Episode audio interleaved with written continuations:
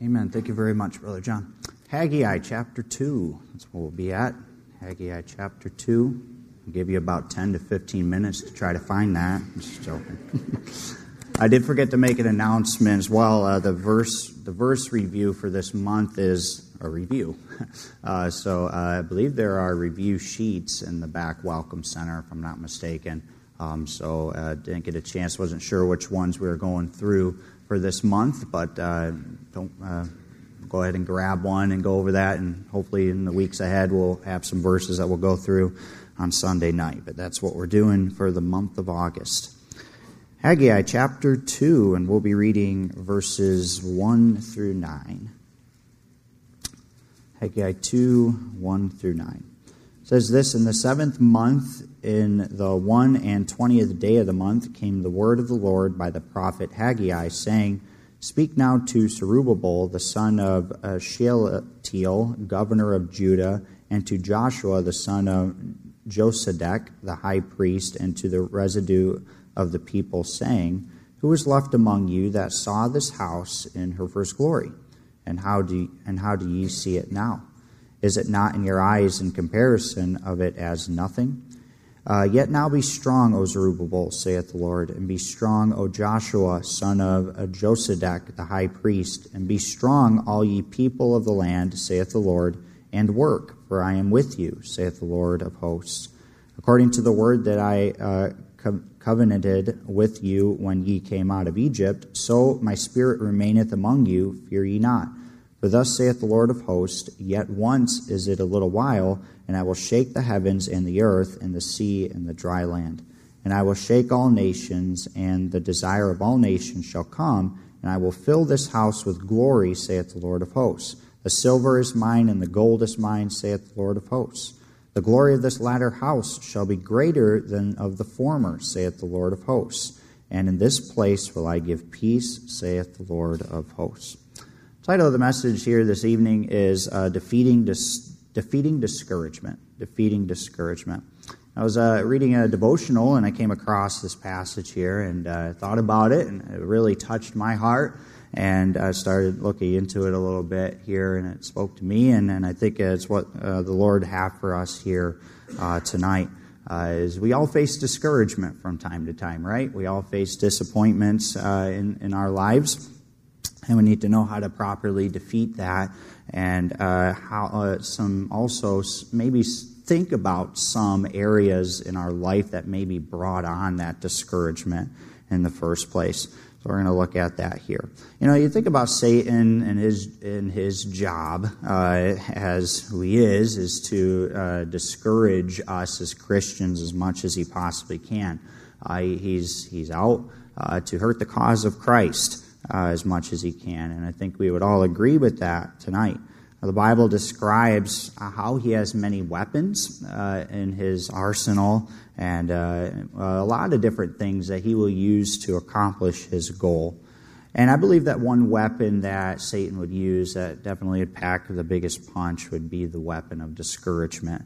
If he can cause a Christian to be disappointed, if he can cause a Christian to be discouraged, in his life, then he can cause that Christian to fall away from the Lord and um, really start living for the world and not for Christ anymore.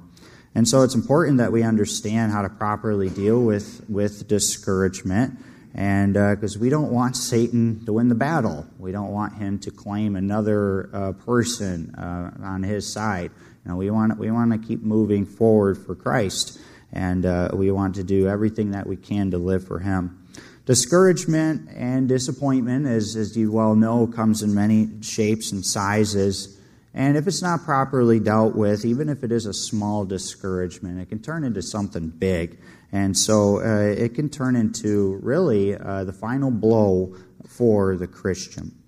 In this passage, we see that uh, the people of Israel are disappointed, they're discouraged, um, and uh, they, they are um, living a life of defeat.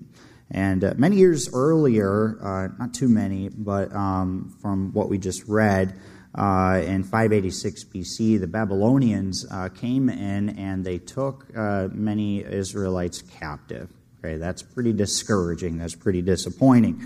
Uh, they invaded Israel and uh, they took the people captive. They destroyed much. And one of the things that they destroyed was the temple, Solomon's temple in Jerusalem, uh, one of the most sacred places uh, there. And uh, after 50 years of captivity, there, uh, some of them were allowed to, um, to go back to their homeland. And the first thing on their mind was to rebuild that temple. That was the, what they wanted to focus on. That was, that was their big uh, thing moving forward. Uh, it was a picture of putting God first and foremost in their lives. Um, they, they, yes, just came from uh, captivity, but being released, they understood that God was with them and they understood that they needed to uh, move forward. They needed to get things built that would allow them to um, move forward for Christ. So that was on their agenda, the first thing.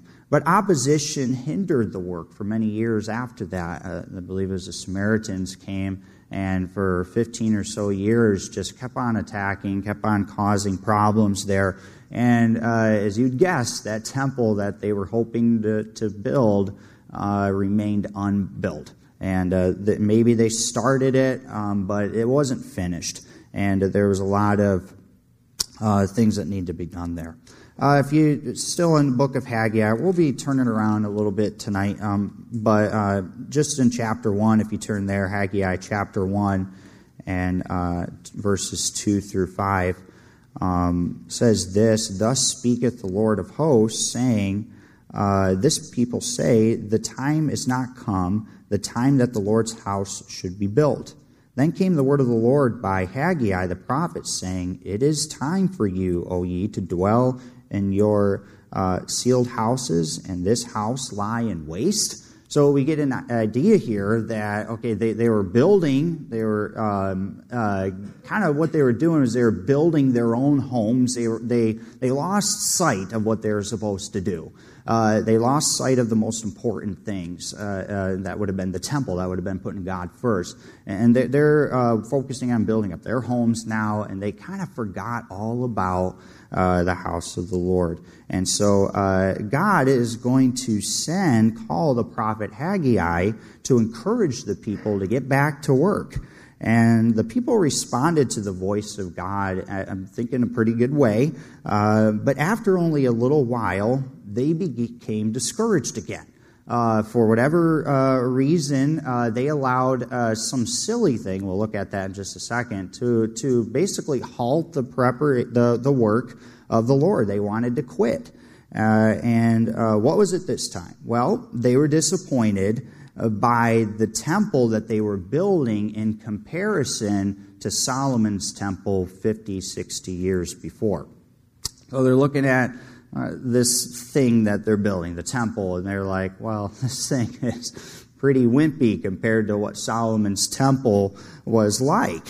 And so they were comparing uh, t- the temple 60 years ago with what they're building now, and uh, they were like, this is just pointless. There's no reason to go forward with this. And so Haggai's mission now turns into one of encouraging the people to press on, keep moving forward with the work.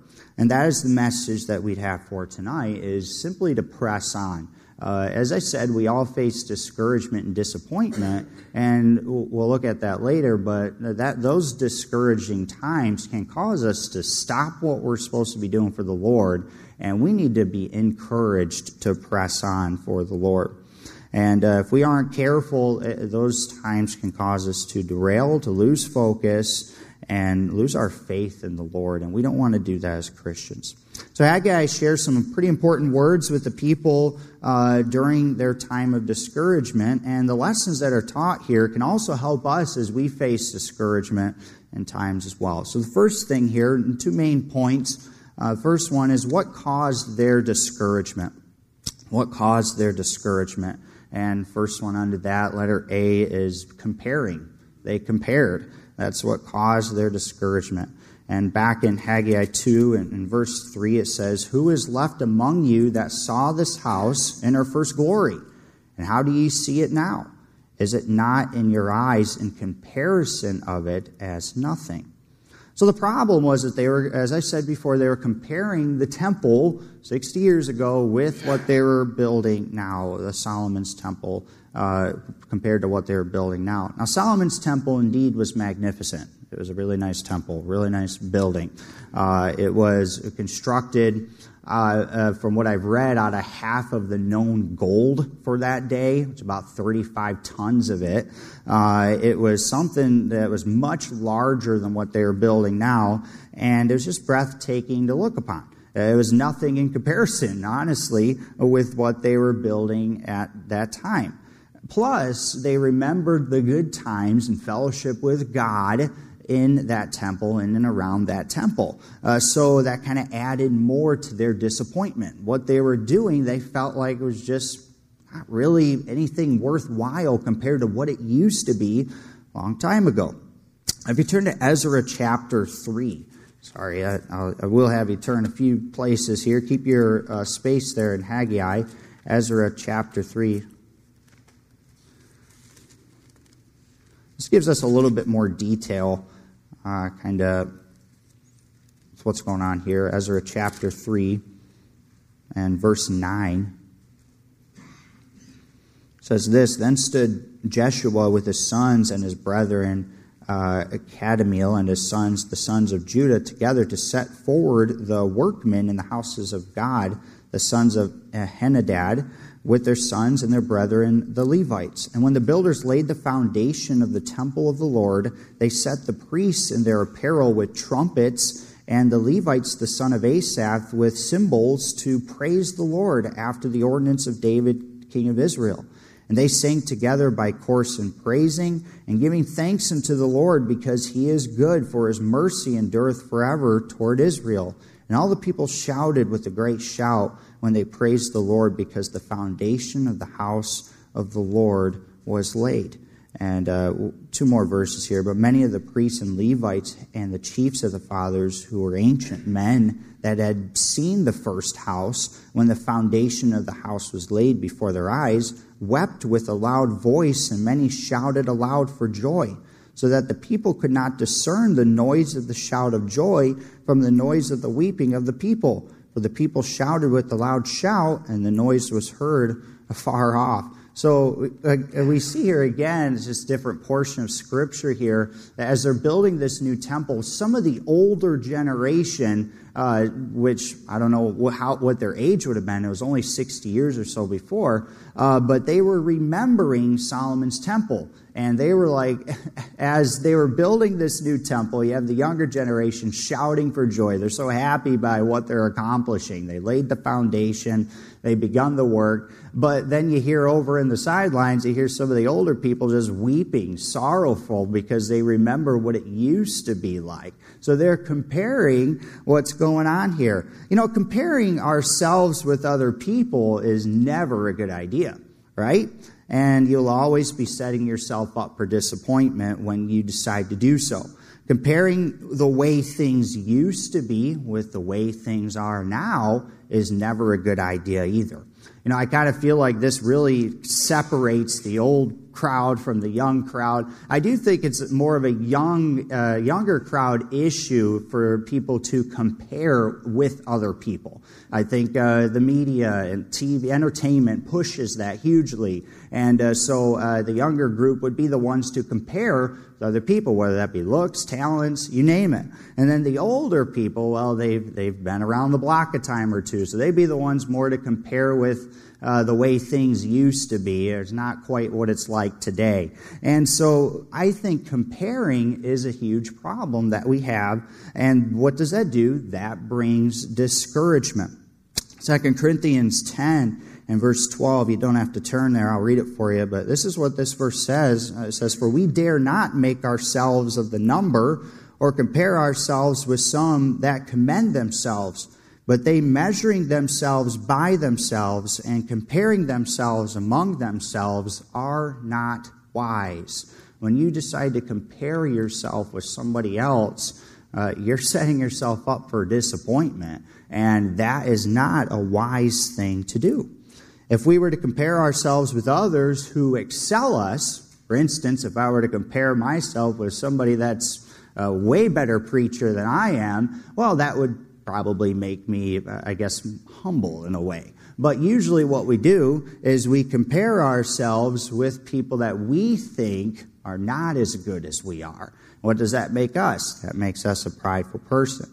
And really, what we're doing is we're making ourselves discouraged, we're making ourselves disappointed. And so, uh, we think sometimes that we can do a better job. We think it's really all about us. And comparing when it comes to other people is setting you up for a world of hurt. We often think that we are the best or that the good old days were the best. And that may be the case. But what I've always found, you know, there's always somebody that's better than you. There's always a time, you know, we, we need to look, as we'll see in just a little bit, we need to look towards the future because we always hope in the future that what's going to happen in the future is going to be better than what's taking place now. And we should have that type of mindset that, hey, there's somebody better than me. That's okay. We're looking forward to the days forward. That's going to be better than now. That's okay. And we hope and we dream that that would be the case. But when we compare ourselves thinking that we're great or that uh, days in the past used to be really nice compared to now, we are going to be discouraged because that's something that honestly we can't do anything about. And uh, so, what does the Bible say our action should be? Well, Philippians 2 3, let each esteem others better than themselves. That's what we should be doing. We should be humble. We should be willing to lift up other people before ourselves. And that's what pleases God. We should ask ourselves the question in Galatians 1, verse 10 says this For do I now persuade men or God? Or do I seek to please men? For if I yet pleased men, I should not be the servant of Christ. What are you trying to do today? Are you trying to please God or are you trying to please yourself? If you're comparing, uh, most likely you're trying to please yourself and you're going to set yourself up for disappointment. And we should be striving to just please the Lord, please Him in all things. It shouldn't be about us, it should be about Christ. Comparing yourself with others or comparing things in the past with now has the potential to bring disappointment. And not only did they compare themselves, but another problem that brought disappointment uh, in the Israelites' lives was letter B, they forgot. They forgot. We're back in Haggai chapter 2 and verses 4 and 5. It says, Yet now be strong, O Zerubbabel, saith the Lord, and be strong, O Joshua, son of Josedech, the high priest, and be strong, all ye people of the land, saith the Lord and worked, for I am with you, saith the Lord of hosts, according to the word that I coveted with you when ye came out of Egypt. So my spirit remaineth among you. Fear ye not. So God reminds them here that He was in the past and He is with them right now as they're building this new temple. He makes reference to this in verse 5 uh, when he says that he was with the nation when they came out of Egypt, when they were in Egypt and when they came out of Egypt. Uh, he was the source of great miracles that they experienced in the past. So how could they forget those things? How could they forget the crossing of the Red Sea? How could they forget the provisions along the way? They also forgot the fact that God was there in the glory days of Solomon's temple, and he is there right now. You know, God is the beginning and the end. He is always there. He's always been there. That's who God is. God tells his people that he is still there. My spirit remaineth among you, he says. Think about what God is saying here. Past is gone. Think about Moses and what an influential character he is. He was. He's gone. Uh, Solomon is gone. The temple's gone. But hello, I'm still here. God is still there with them. They forgot about that. God has never left and never will. And that ought to bring us encouragement, not discouragement. Deuteronomy 31 and verse 6, it says, Be strong and of good courage, fear not, nor be afraid of them. For the Lord thy God, it is he that doth go before thee, that go with thee, sorry. He will not fail thee nor forsake thee. He goes with you no matter what. He is there. Hebrews 13:5 let your conversation be without covetousness and be content with such things as ye have, for he hath said, I will never leave thee nor forsake thee. Psalm speaks much about God being our strength and our source of encouragement.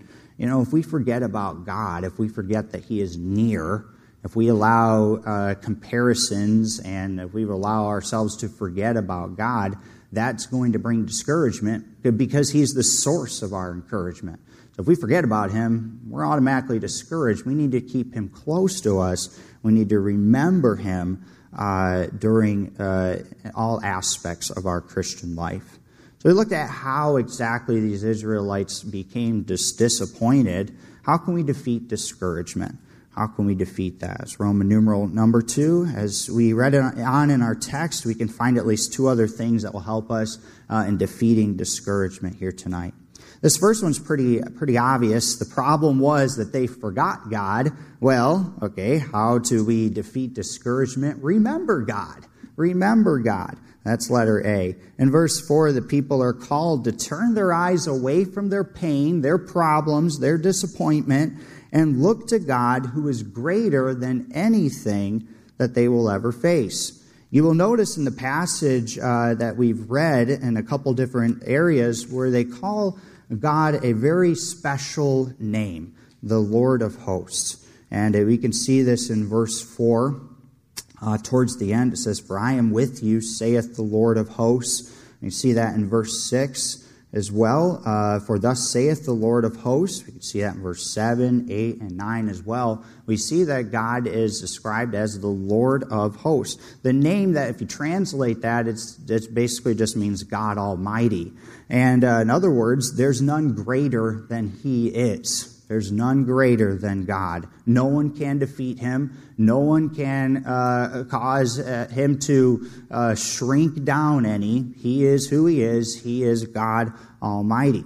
I believe I mentioned the last time I preached uh, a little while back, a couple months, I think, that one of the areas that I believe that the Christians oftentimes fail in is just in how we foresee God, who He is. We don't see Him uh, as we ought to for who he really is. And I think that's crucial in fighting off discouragement as well. We need to understand that God is with us and remember him and that he can give us help uh, through that disappointing time that we're going through. We turn to Isaiah 45. Isaiah 45. This chapter here uh, is Pastor Aaron mentioned that Isaiah was a really great book, and I have to agree. There's a lot of uh, great um, chapters in here that really tell us a lot about our God. And um, as we can see here in the first six verses, and really throughout the entire chapter, uh, that our God is um, the best. He is the God Almighty, He is the Lord of hosts chapter 45 and starting in verse 1, it says, Thus saith the Lord to his anointed, to Cyrus, whose right hand I have holden, to subdue nations before him. And I will loose the loins of kings to open before him the two leaved gates, and the gates shall not be shut. I will go before thee and make the crooked places straight. I will break in pieces the, the, the gates of brass and cut in sunder the bars of iron. I will give thee the treasures of darkness and hidden riches of secret places, that thou may know that I, the Lord, which shall call thee by thy name, am the God of Israel. For Jacob thy servant's sake, and Israel mine elect, I have even called thee by thy name. I have surnamed thee, though thou hast not known me. I am the Lord, and there is none else. There is no God beside me. I girded thee, thou hast not known me. And we can go on, as I said, and it just explains that there is no other God that even comes close to the God that we have. Uh, we need to remember who He is. You see, God could have done exactly what He did in Solomon's day. He was there.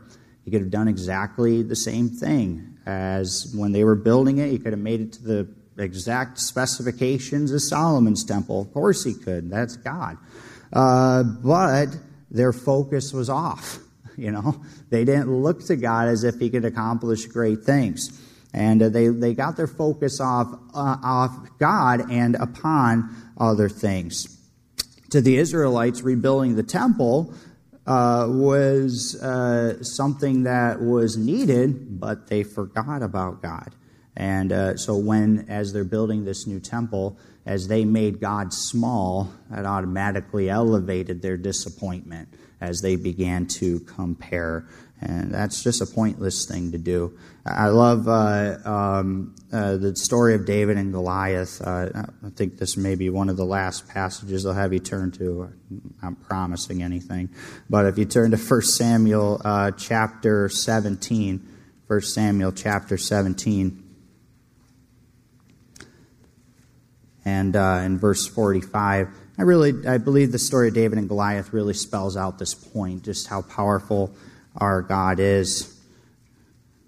1 Samuel 17 and verse 45. It says, Then said David to the Philistines, Thou comest to me with a sword and with a spear and with a shield, but I come to thee in the name of the Lord of hosts, the God of the armies of Israel, whom thou hast defiled. This day will the Lord deliver thee into mine hand, and I will smite thee and take thine head from thee, and I will give thee the carcass of the host of the Philistines this day, and to the fowls of the air, and to the wild beasts of the earth, that all the earth may know that there is a God in Israel. And all this assembly shall know that the Lord saved not with sword and spear, for the battle is the Lord's, and he will give you into our hands. I believe there's a patch CD. It's called Giant Killer. You know, as a three-year-old listening to it, such an intense patch CD. You know, as that it has to do with David and Goliath. Well, there's a part where they they say all of that, and you know, for the longest time, no one would just run through the house like, "I come to you in the name of the Lord. You come to me with the sword and spear." And he was just so excited about it, and I thought that was great. You know, he understands that it doesn't matter what you come with just having God's presence far outweighs anything that you may deal with. You know, I, I love how it says there that the battle is the Lord's. It's already His. There's nothing that David had to fear. It didn't matter what he had. A little sling and a smooth stone would have been suffice, and it was because he had God on his side. That's the God that we serve. And it doesn't really matter what what we are going through in life, what disappointments we may have, what, why whatever we may think that this time period is worse than what it was a long time ago. It doesn't matter because we still have God right here with us, and He is the same yesterday and today forever, and He can do just as great things now as He did in the past. So there's no sense in comparing today. We must remember God, we must focus on Him. And then finally, letter B, we must move forward. We must move forward.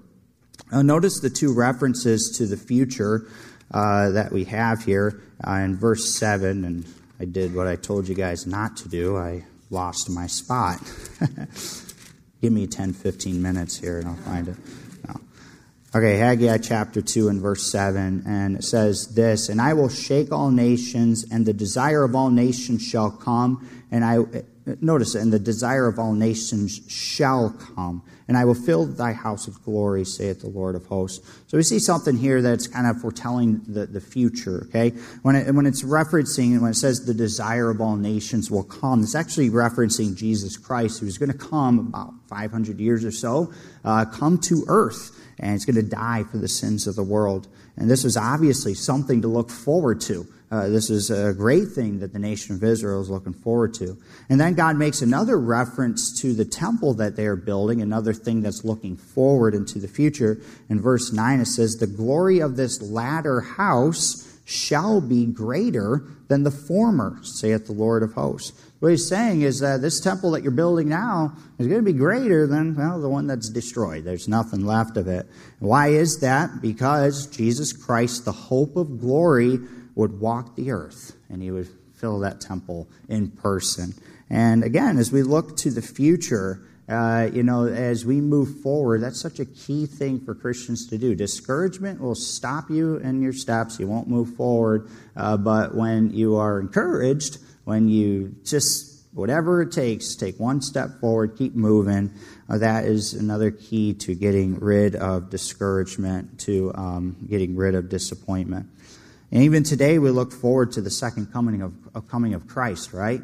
And uh, that gives us hope. That gives us peace. You know, as we go through those difficult times, we look forward to Christ coming to take us home one day. And uh, so, no matter what we may face here on this earth, uh, right now, um, we can look forward to Christ one day.